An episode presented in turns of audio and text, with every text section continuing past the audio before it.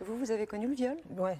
Euh, et je trouve que le pire, c'est vraiment ça, c'est le silence après, c'est le manque de...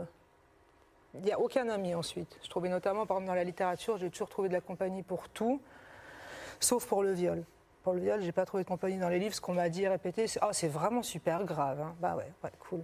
Mais aucun, euh, j'ai trouvé aucun encouragement, aucun, rien de constructif, rien qui puisse aider vraiment. Quoi. Et ce silence-là, je l'ai trouvé terrifiant.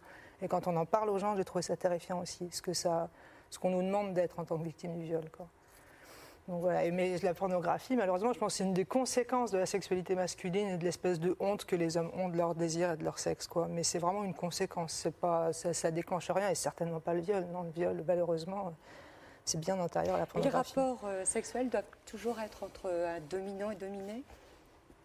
Non, je pense pas, mais là, euh, dans nos sociétés, il peut être que ça, parce qu'il y a toujours que des dominants et des dominés. C'est une société qui repose là-dessus tout entière, quoi. Mais sinon, non, je pense pas pendant le rapport sexuel. Au contraire, c'est même un des seuls moments de liberté qu'on ait, quoi. Finalement, encore. C'est encore un des seuls moments où on ne sait pas exactement tout ce qui est la norme. Ça vient, hein. Mais il y a encore du, mais c'est encore un des seuls trucs où on est réellement libre de créer nos rapports sexuels comme on l'entend, quand même. Vous croyez que la sexualité se normalise actuellement? Ouais, je pense qu'on euh, les femmes, on sait qu'on doit jouir. C'est même pas une question est-ce que euh, quel genre de jouissance on est ou quel non, on doit jouir. C'est quasiment une- un impératif économique. Les hommes doivent donc faire jouir les femmes, doivent avoir une érection, doivent avoir tel type de bite, doivent- si on doit avoir tel type de rapport. euh, Oui, je pense que ça se normalise, mais que c'est pas encore complètement fait et que c'est pour ça que ça reste encore un peu intéressant. Hello, c'est Manon. Bienvenue dans ce nouveau format de Talk Podcast que je vais appeler Bibliocu. Bibliocu, pourquoi? Parce que, euh, donc Bibliocu comme bibliothèque écu de Tolcu. euh, J'écris de chez les moches, pour les moches, les vieilles, les camionneuses, les frigides, les mal baisées, les imbaisables, les hystériques, les tarés, toutes les exclues du grand marché à la bonne meuf. Et je commence par là pour que les choses soient claires. Je ne m'excuse de rien. Je ne viens pas me plaindre. Je n'échangerai ma place contre aucune autre, parce qu'être Manon Cauchois me semble être une affaire plus intéressante à mener que n'importe quelle autre affaire. Alors tu auras peut-être reconnu ce premier paragraphe du premier chapitre Bad Lieutenant de King Kong Theory de Virginie Despentes. Alors évidemment j'ai changé la phrase euh, par, mon propre nom, euh, parce que je pense qu'on peut... Je pense que vraiment ce, livre est accessible à, tous et toutes. Euh, et euh, pour tout vous dire, euh, voilà, je l'ai lu en, juin 2018 et, je l'ai même fait lire à mon père qui l'a lu. Alors bon, évidemment, je pense qu'il l'a pas autant apprécié ou compris que moi de la même manière, mais mais voilà, je pense que c'est un, livre à mettre dans toutes les mains. Je vous explique ça. Bon, j'ai préparé un petit texte euh, pour expliquer pourquoi j'ai choisi King Kong Theory, un classique des classiques. Euh, pour ce deuxième épisode de, de Bibliocu, euh, même si peut-être que beaucoup d'entre vous l'ont déjà lu.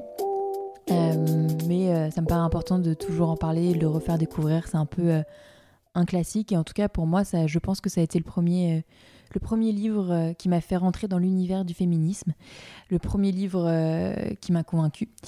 Donc voilà, je, vais essayer de pas trop vous lire ce texte et je vais vous expliquer pourquoi c'est ce livre qui m'a convaincu euh, de plein de choses dans le féminisme.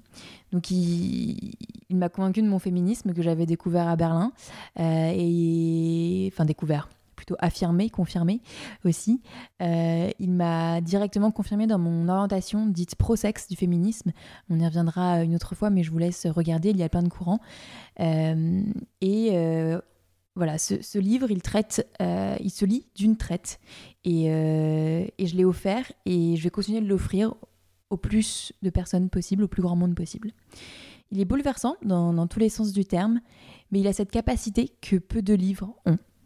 Il donne euh, une sorte de rage de vivre. Littéralement, il nous met en rogne face à tant de violence, d'injustice, de révélation et de remise en question sur nous-mêmes euh, ou sur notre entourage. Euh, mais au lieu de nous frustrer et de nous rendre impuissants, impuissantes, il nous donne de la force, des armes, la rage de vivre et la rage de se battre pour ses convictions, ses idées, notre vie. Donc, euh, en parlant d'armes, euh, j'ai découvert cette chronique de, Juliette Arnaud qui fait une description de King Kong Theory. Euh, suite aux attentats de Nice. Donc j'ai mis l'ensemble de, l'extrait et j'espère que cet extrait vous convaincra encore plus que moi de, de lire ce livre si ce n'est pas déjà fait ou ou d'essayer de le, relire. En fait, je, lis, je relis quasiment jamais mes livres. Euh, par contre, j'adore les garder juste pour le principe. C'est un côté un peu matérialiste, peut-être. Euh, j'ai énormément de mal à, les revendre ou, à, les, emprunter. Euh, je les prête, par contre, mais j'aime bien les revoir. Et, bref, par contre, King Kong Theory, bah, je l'ai relu. et je me dis que c'est un livre qui à relire quand on, bah, comme Juliette, Arnaud va vous l'expliquer, quand on a besoin de, de force, euh, peu importe le, contexte. Donc merci Juliette et merci Virginie et très bonne écoute. Alors, euh, qu'est-ce qui se passe maintenant? C'est Juliette Arnaud, ah, évidemment, parce qu'il faut qu'elle réponde à Pablo Mira. La réponse, Et là, ça va être philosophique aussi, je vous le garantis. Allez, ça va être moche. Samedi. Samedi, en mémoire aux victimes de Nice, Julien Clerc a chanté une chanson d'Étienne Rodagil, enfin écrite par Étienne Rodagil, qui date de 1992. Hein, parce qu'il a dû se poser la question, Julien Clerc, qu'est-ce qu'on chante dans ces cas-là, quand on veut rendre hommage à des gens qui viennent de mourir dans des attentats?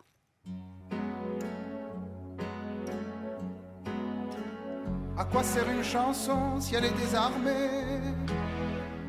Me disaient des Chiliens, bras ouverts, poings serrés, comme une langue ancienne qu'on voudrait massacrer. C'est très beau. À quoi sert une chanson si elle est désarmée? Je veux être utile à vivre et à rêver. Vraiment, c'est un excellent choix, d'autant que Lily voulait aller danser, aurait été nettement moins approprié. Et puis dimanche, ça c'était samedi, puis alors dimanche, un certain nombre de fanatiques du bleu pour les garçons et du rose pour les filles, les amoureux de la famille, hein, ça c'est leur propre lexique que j'ai trouvé sur leur site internet, ont défilé dans leur ghetto, dans leur hood. J'imagine que le projet était de nous rappeler que Noël arrive, la fête de la famille qui se rassemble, hein, les filles, les mères, les cousines, les tantes et les grands-mères en rose et les autres en bleu, hein, la, fête à Jésus, et puis qu'il y avait les élections présidentielles qui approchaient également. Bref, tout ça m'a collé le plomb. Mais comme avant dimanche, il y avait eu samedi, Hein, eh avec Julien et Étienne, flottait dans ma tête minée. À quoi sert une chanson s'il est désarmé Voilà, le bon mot me venait enfin, c'est ça que je me sentais, je me sentais désarmée. Et dans ces cas-là, quand je me sens désarmée, qu'est-ce que je fais? Je ressors ce qui depuis 2006 est mon grimoire magique, mon syntaxe, King Kong Theory de Virginie Despentes. Et là, j'ai occupé ce qui me restait de dimanche à le relire. 145 hein. pages, ça se fait. Et le miracle a à nouveau opéré. Je suis Dumbo, le petit éléphant, quand il a sa plume dans la trompe. Je suis King Kong, je suis les sept mercenaires à moi toute seule. Je n'ai plus peur, je ne suis plus seule. Je suis Juliette, armée et dangereuse. King Kong Theory, c'est un essai, c'est le récit euh, du cheminement intellectuel et viscéral de Virginie Despentes vers le féminisme et qui n'hésite pas à se mouiller. Hein. Dans cet essai, elle ne fait pas que théoriser, elle relate son propre rapport à la féminité. Vous ne me voyez pas, mais j'y mets des tonnes de guillemets. elle commence par son viol, quand elle a 17 ans, et comment elle va vivre avec? D'abord, et comme moi, pendant toutes les années qui ont suivi son viol, et comme tous les amoureux des livres, elle cherche dans les livres, parce que les livres sont là, tiennent compagnie et rendent la chose possible, dissible et partageable. Mais, je la cite, surprise pénible, les livres, les livres ne pourront rien pour moi, ce trauma-là, crucial, fondamental, définition première de la féminité, celle qu'on peut prendre par effraction et qui doit rester sans défense, n'entrait pas en littérature. Et alors là, c'est là qu'elle rencontre Virginie Despentes dans un journal, Le féminisme, notamment avec une penseuse américaine, Camille Paglia. Et, je la cite encore, pour la première fois, quelqu'un valorisait la capacité de s'en remettre du viol plutôt que de s'étendre complaisamment sur le florilège des traumas. Et puis alors ensuite, elle aborde tous les sujets qui fassent. Hein. Comment euh, en Occident on glorifie euh, la maternité, ce qui permet de dire aux femmes, bah, tiens, mettez-vous là, puis vous mettez-vous pas ailleurs. la prostitution, avec une très jolie définition, les prostituées forment l'unique prolétariat dont la condition émeut autant la bourgeoisie et les bourgeoises en général. Virginie sait de quoi elle parle, hein. elle s'est prostituée, puis elle nous parle du porno, ce que ça raconte de nos désirs, qui sont pas toujours raccord avec notre moi social. Enfin, pour moi, je sais pas pour vous. Discutez-en.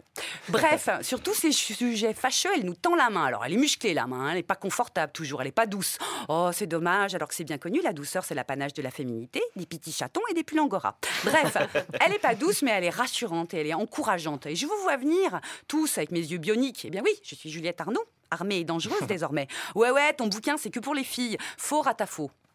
Et je vais vous le prouver. En laissant Guillaume et Pablo finir cette chronique en lisant du Virginie Despentes au moment où elle se pose la question suivante. Qu'est-ce que ça exige au juste être un homme un vrai. Répression des émotions. Taire sa sensibilité. Avoir honte de sa délicatesse, de sa vulnérabilité. Quitter l'enfance brutalement et définitivement. Les hommes enfants n'ont pas bonne presse. Être angoissé par la taille de sa bite. Savoir faire jouir les femmes sans qu'elles sachent ou veuillent indiquer la marche à suivre. Ne pas montrer sa faiblesse. Museler sa sensualité. Devoir faire le premier pas, toujours. N'avoir aucune culture sexuelle pour améliorer son orgasme. Ne pas savoir demander de l'aide. Devoir être courageux même si on n'en a aucune envie. Valoriser la force, quel que soit son caractère. Faire preuve d'agressivité. Avoir un accès restreint à la paternité. Réussir socialement pour se payer les meilleures femmes. Craindre son homosexualité, car un homme, un vrai, ça ne doit pas ne être pas pénétré. jouer à la poupée quand on est petit, se contenter de petites voitures et d'armes en plastique super Ne moches. pas trop prendre soin de son corps. Être soumis à la brutalité des autres hommes sans se plaindre. Savoir se défendre, même si on est doux. Être coupé de sa féminité symétriquement aux femmes qui renoncent à leur virilité. Afin que, toujours, les femmes donnent les enfants pour la guerre et que les hommes acceptent d'aller se faire tuer pour sauver les intérêts de trois ou quatre crétins à la vue courte. Alors, il est pour qui ce livre? Juliette Arnaud, merci avec la collaboration de Guillaume et Pablo. Merci à vous. Et on peut écouter votre chronique sur franceinter.fr. Oui, et c'est en livre de poche, ça veut dire que ça coûte pas cher. Exactement, livre de poche. Et euh, on a bien senti qu'il y avait toutes vos tripes dedans, Juliette Arnaud. Merci d'avoir écouté jusqu'au bout. Si vous avez aimé cet épisode, encore une fois, ça serait super si vous pouviez le partager autour de vous et surtout vous abonner et mettre des petites étoiles sur Apple Podcast. N'oubliez pas également de suivre le compte Instagram talk-univers. Merci encore et à très vite.